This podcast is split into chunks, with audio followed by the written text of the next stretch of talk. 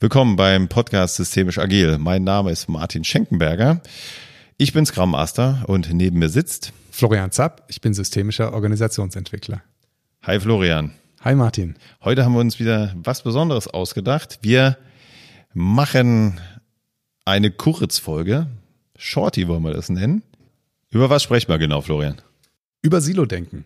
Martin, du hast das Thema aufgebracht. Wie kam es dazu, dass du gerne über Silo-Denken reden wolltest?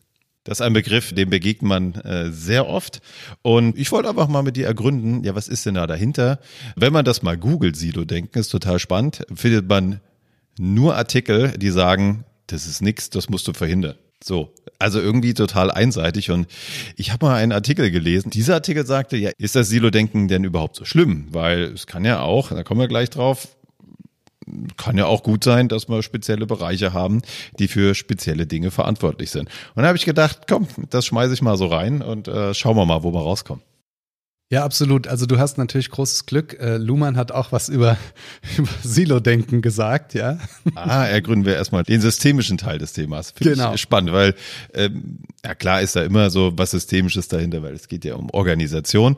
Ähm, aber ich habe es noch nie aus dieser Richtung betrachtet und schön, dass du da was vorbereitet hast. Grundsätzlich dieses Phänomen des Silo-Denkens hat Luhmann mal als lokale Rationalitäten bezeichnet. Also immer dann, wenn es mehr als eine Abteilung gibt, entstehen in diesen Subsystemen lokale Logiken. Das heißt, eigene Regeln, eigene Arten, wie man gewisse Dinge angeht, wie man Entscheidungen trifft. Man kennt es so, wenn man irgendwie in Teams kommt und dann gibt es da so geschriebene oder ungeschriebene Regeln, so machen wir das halt als Team. Und das entsteht immer. Und grundsätzlich, da bin ich voll bei dir, vergisst man ja immer, was die große Stärke von Silo-Denken ist. Man stelle sich vor, es gäbe keine Spezialisierung, keine Untereinheiten und du müsstest in deiner Arbeit deinen P C selber zusammenbauen und oder, oder die Rohstoffe schürfen und deinen P C zusammenbauen und wie auch immer. Also das wäre ja absurd, wenn alle alles machen würden.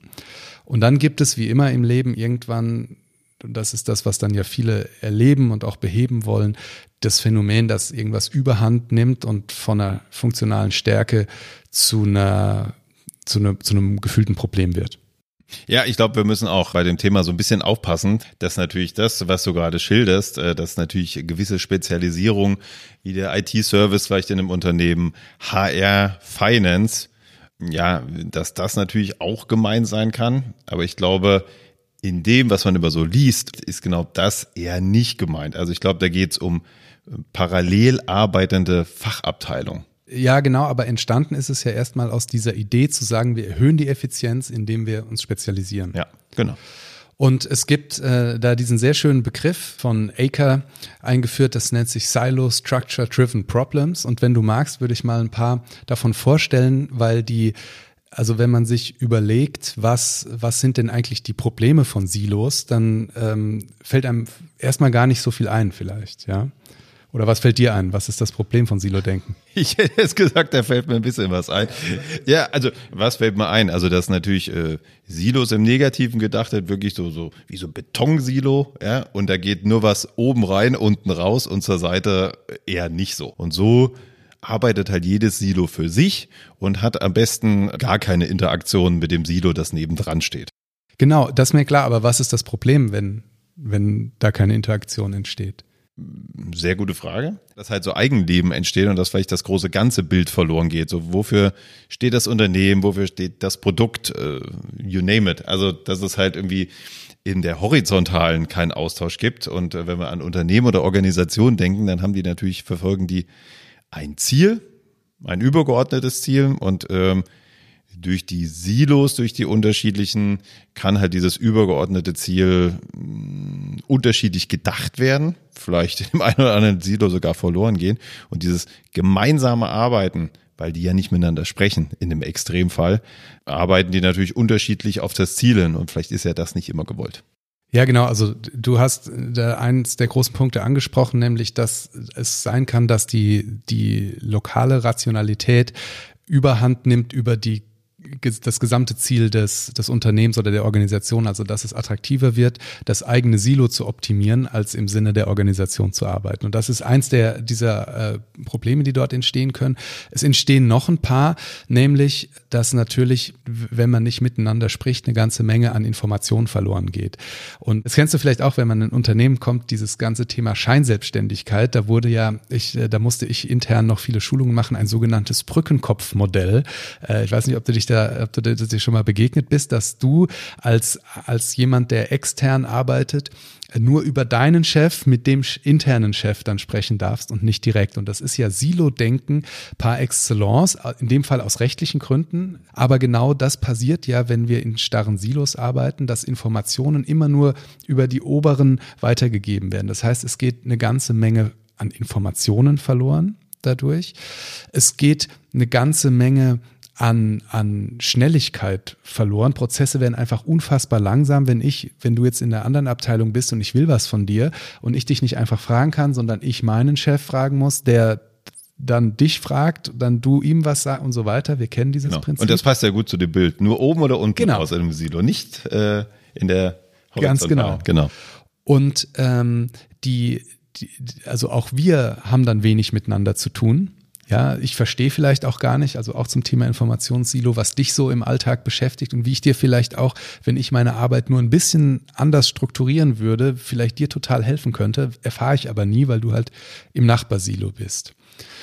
Und Silos sorgen dann auch durch dieses, es geht nur oben raus, dafür, dass Konflikte unglaublich schnell eskalieren. Weil wenn ich nämlich mit dir einen Konflikt habe, kann ich nicht einfach zu dir sagen, sag mal, geht es vielleicht auch anders, sondern auch da sage ich das wieder meinem Chef, meiner Chefin, die spricht mit dir als deinem Chef, deiner Chefin und dann mit dir und sofort ist es auf einer viel offizielleren Ebene, als wenn wir einfach miteinander das klären könnten. Und dann ist immer Florians Silo schuld. Ja, natürlich. Genau, ich kann das nicht, nö, muss Florians Silo machen. Das habe ich tatsächlich erlebt, solche Dinge, dann kriegt man eine, irgendwie eine Mail, über die man sich ärgert und dann äh, sa- sagt der eigene Vorgesetzte, ja, das nehme ich mal bei meiner Rücksprache mit dem Vorgesetzten aus dem anderen Bereich mit und der sagt dann äh, dir Bescheid, was war das für eine Mail, ohne das zu kennen und es wird gleich ein Riesending draus. Also äh, Konflikte sind sofort oder alles eigentlich ist immer sofort auf einer viel höheren Ebene, als man das informell klären könnte. Und was ich total spannend fand, das ist mir auch erst in diesem Artikel nochmal so klar geworden, Silos stand da, produzieren eine Win-Lose-Situation. Also, und das habe ich mal wirklich ganz, ganz schrecklich erlebt, wenn so zwei interne Abteilungen äh, in so einem richtigen Kampf miteinander sind. Und wir kennen diese Konfliktstufen nach Glasl. Irgendwann ist das so, dass es sogar vielleicht eine Lose-Lose-Situation ist. Dann fangen die an, sich intern zu bekriegen und das Thema fällt völlig hinten runter. Dann geht's nur darum, dem, der anderen Abteilung zu schaden, indem man ne, dann zu, auch vielleicht Organ- Dinge denen weg, versucht wegzunehmen, die der Organisation total helfen würden. Aber es ist ein Projekt von der Abteilung so und so, lass uns das irgendwie platt machen. Man, man schafft einfach eine Konkurrenz, die dem Unternehmen überhaupt nichts bringt, ja, indem man so, so kleine Abteilungsscharmützel möglich macht. Okay. Also können wir dem Ganzen gar nichts Gutes abgewinnen. Gerade eben noch nicht, ne? Also wir haben ja anders angefangen. Also erstmal ist es ja schon was Gutes. Also ich glaube, genau, was du gesagt hast, so im Sinne der Spezialisierung, ja, erstmal der erste Gedanke, ne? So, die machen genau. das, die machen das, die machen das. Und die, die zweite, die zweite Sache, die wir, die, wo ich gar nicht sagen will, positiv oder negativ, sondern einfach normal. Also wo Menschen enger miteinander zu tun haben als mit anderen Menschen, da entstehen einfach lokale Besonderheiten. Und ich glaube schon, dass die auch helfen, dass man seine Arbeit besonders gut machen kann. Also dieses, diese eingeschliffenen Muster, wir machen das hier so, sind ja oft auch total effektiv. Mhm.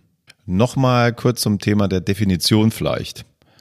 Ähm, wenn ich über Standorte zum Beispiel spreche. Ich lebe in Nierstein, du in Mainz. So, und wir hätten eine kleine Organisation da hinten dran. Bilden sich da nicht automatisch Silos? Sind es da nicht die Niersteiner und die Mainzer? Ja, genau. Und das ist ja auch in Ordnung so, weil äh, wenn ihr äh, mittags eure Mittagspause auf dem Weingut macht. ja. ja, wir trinken immer Wein. und und äh, hier ist halt keins äh, oder wie auch immer. Also es gibt dann einfach b- Besonderheiten, wo, wo es absurd wäre zu sagen, das verbieten wir, es muss alles gleich sein, weil es einfach Sinn macht, das anderswo anders zu handhaben. Und ich kenne das aus den großen Konzernen, das sind ja auch immer so Wellen. Da sagt man erst, also wir müssen alles, alles harmonisieren, alles einheitlich machen, damit eben alle Prozesse überall wirken können. Und dann merkt man, die sind so allgemein, dass sie halt für die speziellen Fälle nicht mehr greifen. Und dann fängt man wieder an, alles zu individualisieren, bis man irgendwann wieder sagt, so jetzt hat hier jeder sein eigenes I T-Programm, jetzt hat jeder seine eigenen Regeln, wir müssen das wieder harmonisieren. Und ich glaube, diese zwischen diesen zwei Polen, für alle das Gleiche und jeder macht es ganz anders, muss man sich auf irgendeinem einem, einem, einem Grad einpendeln, wo man sagt, das ist jetzt für uns das Richtige. Okay, jetzt haben wir gelernt, äh, was sind Silos, haben da glaube ich ja so ähm, eine kleine Einschätzung, was da jetzt nicht so gut dran ist. Und ähm, jetzt habe ich diese Silos und ich habe auch das Gefühl so, ach, in der Kommunikation so langsam äh, läuft es immer nur über die Person, also die Silos verfestigen sich, was vielleicht irgendwie gut angefangen hat, vielleicht noch eine gewisse Cross-Funktionalität hatte, wird jetzt eher starr. Ne? Es sind wirklich dann die Mainzer und die Niersteiner. Was kann ich denn tun? Man hört ja immer, wir müssen die Silos aufbrechen. So, jetzt brechen wir die mal auf. Was machen wir denn? Man kann da natürlich an verschiedenen Ebenen ansetzen und man könnte ganz oben ansetzen und sagen, wir strukturieren die Organisation um. Das ist ja genau das, was dann manchmal gemacht wird. Dann legt man Abteilungen zusammen, sagt, ihr seid jetzt ein Team, was für ganz Deutschland verantwortlich ist, statt Nierstein und Mainz. Könnte ein bisschen Identität verloren gehen. Mit allen Nebenwirkungen, die das Ganze hat. Aber man hätte möglicherweise formal erstmal dieses Silo aufgebrochen. Diesen Hebel hat man nicht immer, den will man vielleicht auch nicht immer haben. Deswegen gibt es da drunter noch so eine ganze Menge von kleinen äh, Möglichkeiten. Und der erste Schritt ist, die Menschen zusammenzubringen, miteinander ins Gespräch zu bringen und die, da sind wir dann wieder mal sehr systemisch unterwegs, die Perspektive des anderen kennenzulernen. Also wenn man dann nämlich zum Beispiel Workshops zusammen macht und dann der zum ersten Mal kapiert, was jetzt in Nierstein eigentlich euer Problem ist, wenn wir in Mainz das so oder so machen, kann sich da vielleicht schon ganz viel lösen. Man kann das auch institutionalisieren, indem man zum Beispiel so Rotationsprogramme macht, indem man so Job-Shadowing oder wie man das auch immer nennen mag, macht, also indem ich zum Beispiel einfach mal hospitiere und dann sehe, ach guck mal, so machen die das. Und natürlich ist das für die viel einfacher, wenn ich meinen Prozessschritt so beende und die das dann so übernehmen können, als wenn ich das anders mache. Also alles, was so die Verständigung untereinander hilft, den Austausch hilft. Es gibt dann auch so formalisiertere Ansätze wie Community of Practice, also dass Menschen sich mit, mit unterschiedlichen äh, Themen zusammenschließen, wo sie sagen, da haben wir Lust dran zu arbeiten. Man kann es auch noch formaler über Working Out Loud machen. Also alles, was irgendwie hilft, Standpunkte zu erweitern, neue Perspektiven kennenzulernen, wären so Ansätze, die man machen kann, um dieses typische Silo-Denken aufzubrechen. Ja, also wenn ich in meinen Betonpfeilern bleibe, bei dem Bild fange ich an, quasi in die Wand Löcher zu bohren und mache es in unteren Ebenen, also nicht oben und unten, haben wir ja gesagt, möglich einfach horizontal irgendwie rüber zu gehen und da einen Austausch möglich zu machen. Und ich glaube, das ist es ja dann letztendlich, ne, dass es einfach zulässt, dass es halt nicht über die besagten Personen nur äh, Kommunikation gibt, sondern dass es halt horizontale Ebenen einfach einzieht, wo ihr sagt, okay, ihr tauscht euch mal aus, so zu Thema X Y oder zu unserer Produktidee, aber dass man da einfach die Möglichkeit offen hält, dass Team Mainz immer bei Nierstein reinschauen kann und umgedreht. Ja, und ich glaube, dann haben wir schon ziemlich viel erreicht. Und dass, dass man zum Beispiel Workshops so gestaltet, dass Team Mainz und Team Nierstein zusammen an Themen mhm, arbeiten, genau. Die auch jeder Einzelne erarbeiten könnte. Ja. Einen Punkt will ich aber unbedingt noch einbringen. Ändere das System, nicht die Menschen. Ja, also das, wenn man sagt, wir wollen dieses Silo-Denken aufbrechen, dann könnte man ja so die Frage stellen, Was, was müssen wir denn mit unseren Menschen machen, dass die das nicht mehr tun? Und äh, man sollte andersrum die Logik des Systems betrachten. Wenn Menschen in Silos denken und dieses ganz starre Silo-Denken stattfindet, dann hat das irgendeinen guten Grund. Also das heißt, es lohnt sich in dieser Organisation, das an die Silo-Grenze zu optimieren und nicht an die ganze Organisation zu denken. Vielleicht hat man als Abteilungsleiter irgendwelche Zielvereinbarungen, wo drin steht, senke die Kosten in deiner Abteilung oder wie auch immer, und dann lohnt es sich, die Kosten über die andere Kostenstelle der Nachbarabteilung abzurechnen. Für die Organisation Unsinn, für den Einzelnen vielleicht von Vorteil. Also wenn man das will, dann muss man die Anreizsysteme auch so schaffen, dass es sich lohnt, eben nicht in Silo-Denken zu verfallen. Mhm. Okay. Nochmal zu unserem Satz, die Silos aufbrechen.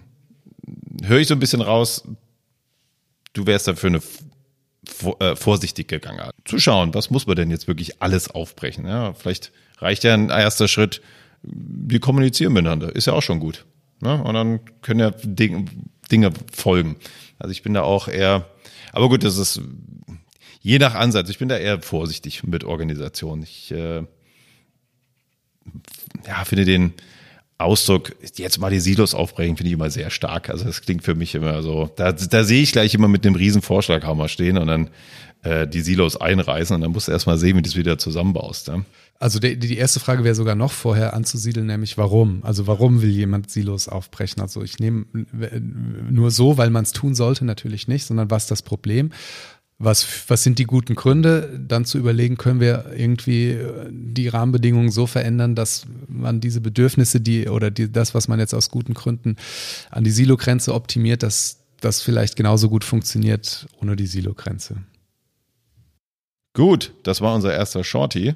Mir hat es gut gefallen. Aber mal kurz rein in ein Thema, das wollen wir in Zukunft öfter mal machen, was uns so über den Weg läuft. Aber mal aufschnappen, mal drüber sprechen. Wir sind gespannt, wie das ankommt bei euch. Florian, Dankeschön. Danke dir, Martin.